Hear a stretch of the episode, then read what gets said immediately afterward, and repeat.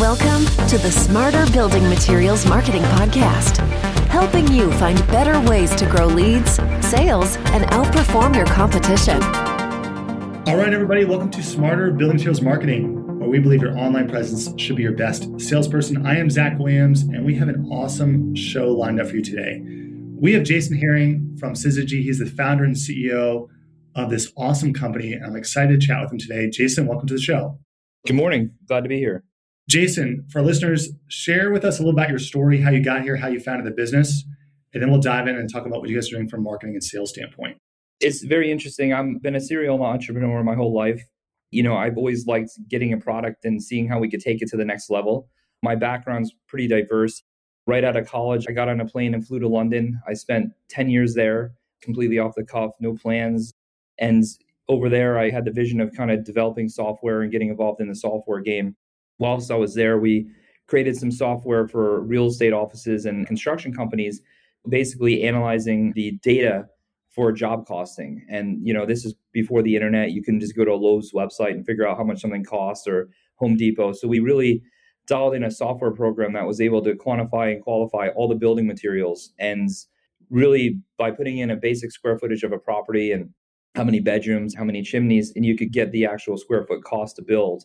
And with that, you know, we were able to eliminate a lot of overpricing, thefts, material waste on these jobs.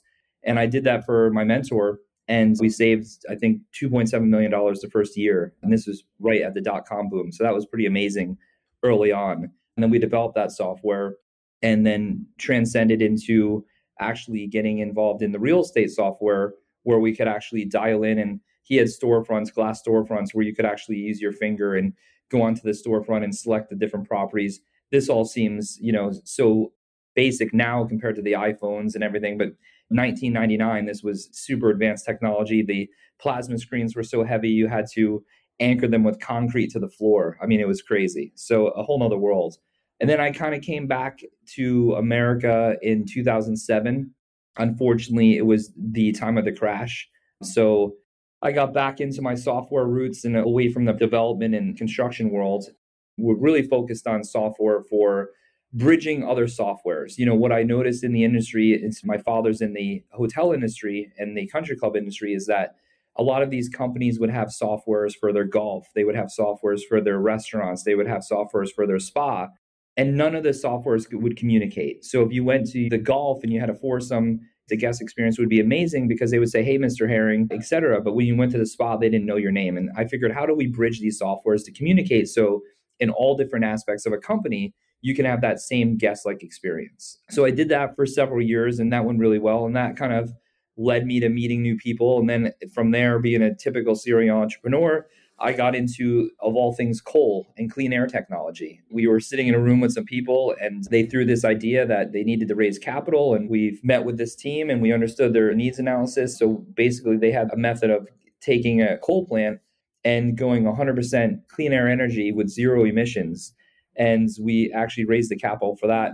From there, we actually spoken from the United States Senate as a leading expert on clean air technology. So I don't know how that ever happened in my life. That was pretty amazing. And then from there, that led me into the last, you know, major endeavor that we're working on, which is the pergola industry. And going back to my father in the country club arena, he had found this product that was a louvered roofing system at I think a restaurant trade show, and he was one of the first commercial hotels, restaurants, country clubs to adapt this in a commercial environment and knowing you know what i do with different products you know my father said you should look into this product and see what you can do with it. And we did. And we met with the manufacturer of that product back then. And we figured out a way to develop this product and take it to a commercial market and really drive the traffic to the restaurant industry the hotel industry the hospitality industry in general and globalize on this product. And that kind of brought us to here where we are today we're part of the manufacturing. The manufacturer has 160 dealers nationwide. We've helped them with process and procedures. Syzygy is our pride and joy as a design company that takes the product from start to finish, from design, manufacturing, engineering, permitting, etc. We've became the global leaders in the commercial arena, and somehow we've done all the celebrity homes. We've so far done a lot of the goats. We've done Serena Williams, Michael Jordan, Tiger Woods, and I've always said we needed to get Tom Brady to have the complete GOAT package, and we just we're working on Tom Brady's house in Miami right now. That's incredible. My first question for you, considering like the different paths you've taken, is like, what are you excited about in this business that you're more excited about, like looking at the past business? Because you've been in software and tech majority of your career, it sounds like, but now you've got product. People tend to like SaaS a lot because of the scalability. You've stepped away from that and go, no, I want to get into the product side of things. What is it about the product side of things that you're more excited about over, let's say, SaaS? Yeah, so with the product side of things, what I really like is being a tech guy and loving raising capital, loving the building industry. This product allows me to enjoy everything under one umbrella. We're constantly innovating, we're constantly building, and we're constantly using technology. You leave at the end of every day very satisfied because with all those different endeavors, we're doing product development. One of the things, the mindsets I've had, and I've always had, and I think it's been the key to our success, is I have an Apple Steve Jobs kind of mentality. I've never wanted to be the first, but I wanted to be the best. And so we've taken this product, which is a product we did not invent, but we've taken it to a whole nother level. And if you actually read our Syzygy standards, you know, it says we take one product at a time and we elevate it. That's kind of what we've done here. We don't even consider competition. We're our own competitor. We're striving for a level of excellence consistently. And we're trying to elevate, you know, using technology and how we can just overcome different problems within this sector and kind of advance the product using tech and using that kind of visionary thought process. So we get to check off a lot of satisfying check boxes every day.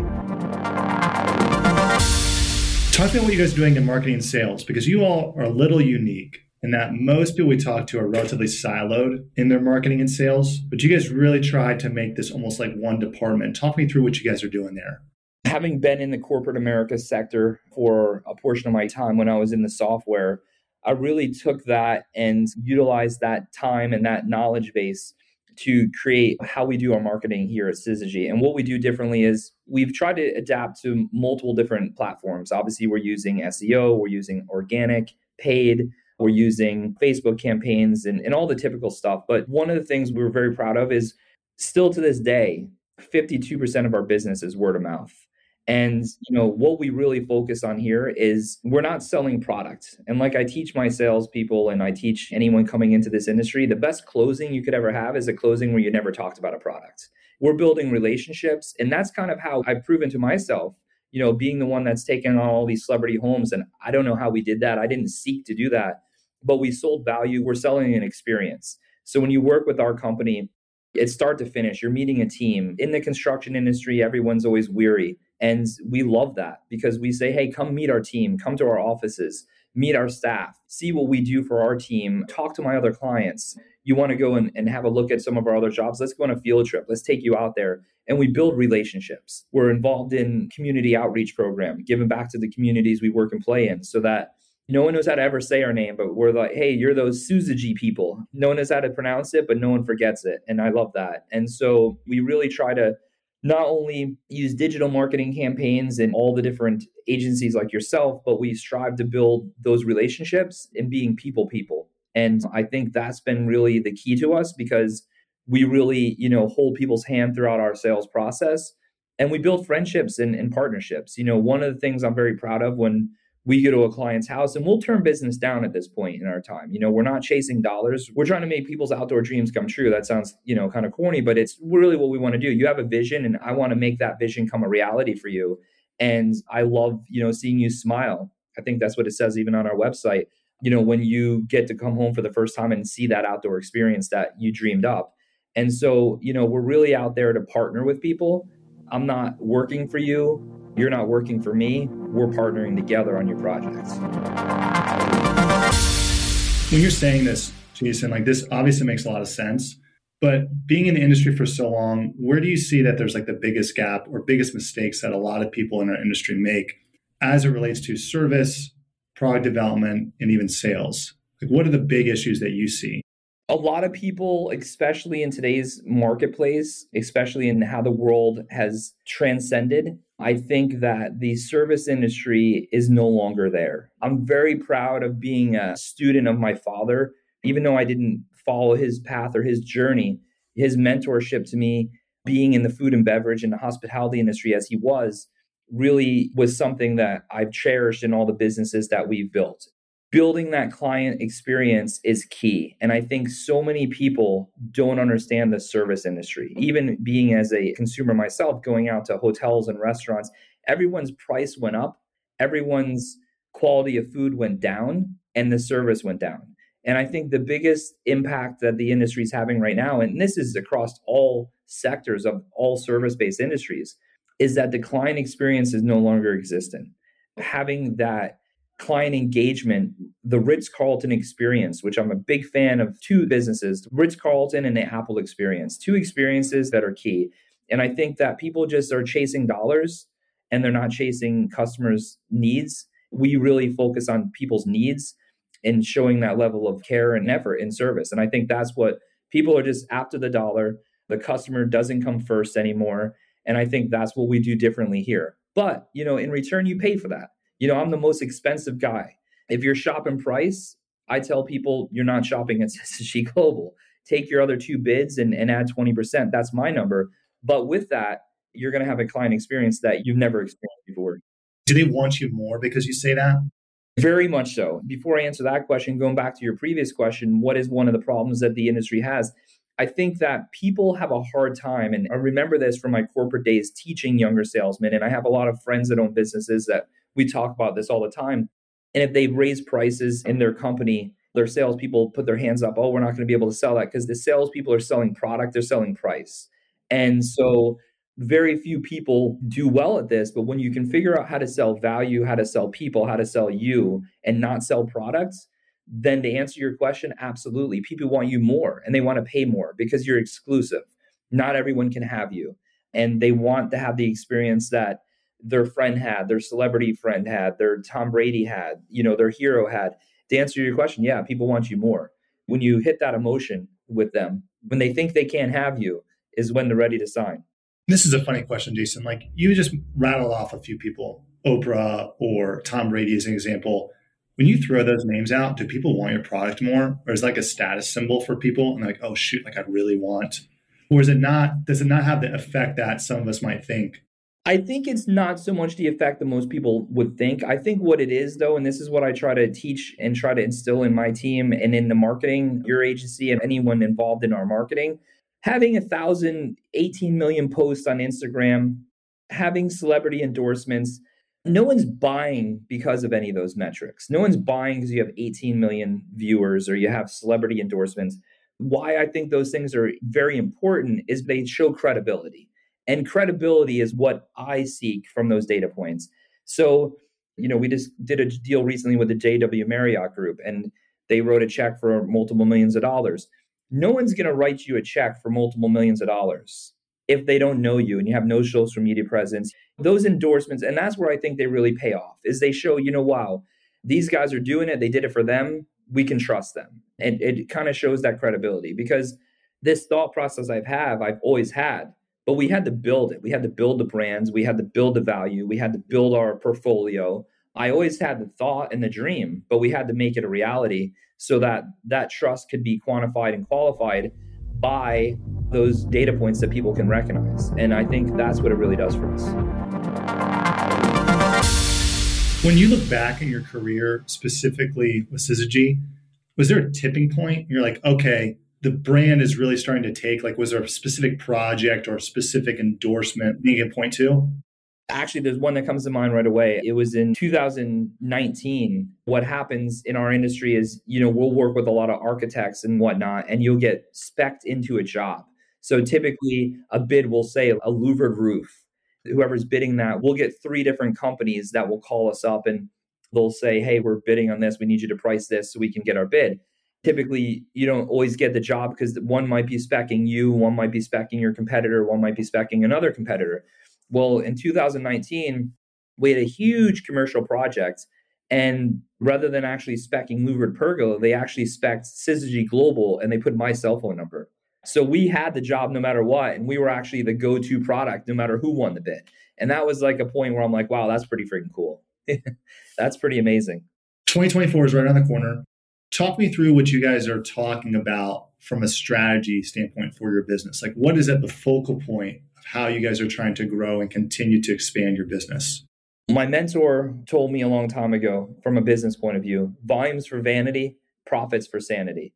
Our goal is not to have 50 extra projects a year. Our goal is to have very decent projects at very good margins. Less is more, so we can give that client experience even more enhancement, but double our revenue streams at the same time. So, you know, going after larger opportunities with one focal point, but with a larger top number line revenue and a great margin. Just giving that client experience an amazing journey. And one of the things we focused on this year, obviously with my background, et cetera, is we're heavily focused on, we just got back from Dreamforce with Salesforce. We were heavily focused on AI and how we can utilize AI to further our internal process to even make that experience even further. And so it's amazing what you can do with it. I mean, obviously everyone's talking about chat GPT, et cetera, et cetera. But when you really dive in and see what it can do behind the scenes, when you get some good coders and administrators for this, it's incredible. I mean, you know, one of the things we have to deal with that's archaic in our industry is permitting. You know, it's government agencies, they don't invest in their technology. Some of them do, the others don't. It's all over the place. So we still have to old school call up. Some of them have online portals. So we just got back from a brief demonstration where they used AI, where the AI experience can actually log into these different municipalities and get you permitting updates. We average about 70 jobs at one time and log in and in microseconds get me a permitting update on every single job in one snapshot versus that would take my internal administrator about a week and a half. Jason, this has been awesome, man. If someone wants to connect with you and reach out, what's the best way for them to do that? syzygyglobal.com, S-Y-Z-Y-G-Y, global.com, three Ys, or they can go to our Instagram at syzyglobal, reach out to us that way, and we'll get back out to them right away. Jason, man, thank you again so much for taking time to jump on the show. And for our listeners, if you enjoyed this episode, check us out at venveo.com slash podcast to subscribe and get more. Until next time, I'm Zach Williams. Thanks, everybody.